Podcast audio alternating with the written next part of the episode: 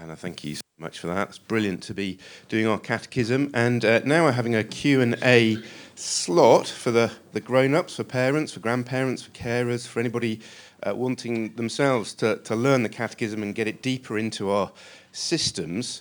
So this is uh, just a short slot of three or five minutes about the question, who is God?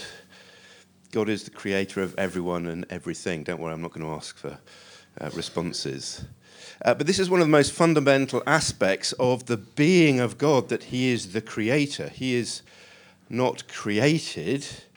All other things in the universe, angels, demons, human beings, galaxies, black holes, all that exists have been created by Him and are sustained by Him.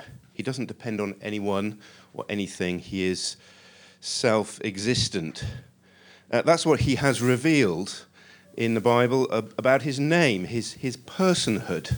God is a person, but the names that he has revealed to us of himself mean that he is self existence. I am that I am, Yahweh, the self existent one. Now, I'm just going to refer to a few uh, passages from the Bible, which I've put on the church WhatsApp group. Uh, if you want to take them away, we can think about them in the week ahead. The first is Revelation chapter 4, verse 11.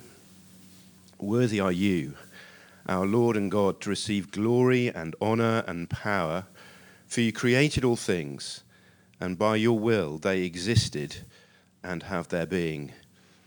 God has created and sustains all things. Uh, God the Father has done that. God the Son also does that. So we read Hebrews chapter 1, verse 3 He, that's God the Son, upholds the universe by the word of his power. Jesus speaks, and the universe continues. If he were to stop speaking, it would cease to exist. And we, we read that in John chapter 1, verses 1 to 3 as well. Everything that has been made has been made by the Word who was with God in the beginning. And the Holy Spirit is also God the Creator. So Psalm 104, verse 30 says this When you send forth your Spirit, they are created.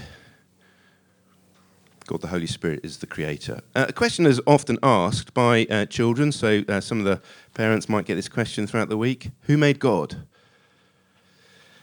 It's obviously based on a, a misunderstanding. Some adults uh, ask that question as well. Uh, God is, by definition, uncreated. He's not been made. He never had a beginning because he is the creator. He will always be because he's the creator it also means that he is through all things because he sustains all things by his word.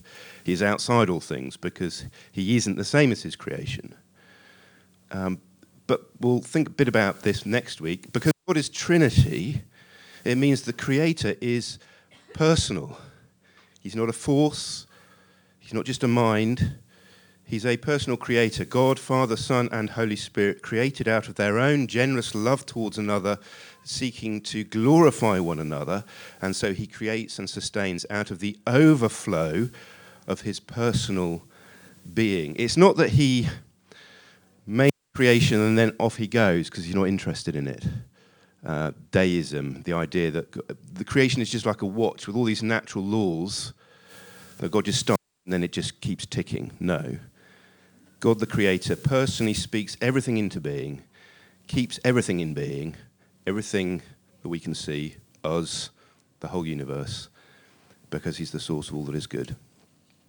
Now, that, that's um, our Q&A uh, session. But just to say, if there's any questions, and there should be some questions if we're interrelating with what our culture says, do uh, write them down, put them in the box, and then at a future Sunday, I'll have a go at answering them. But thanks.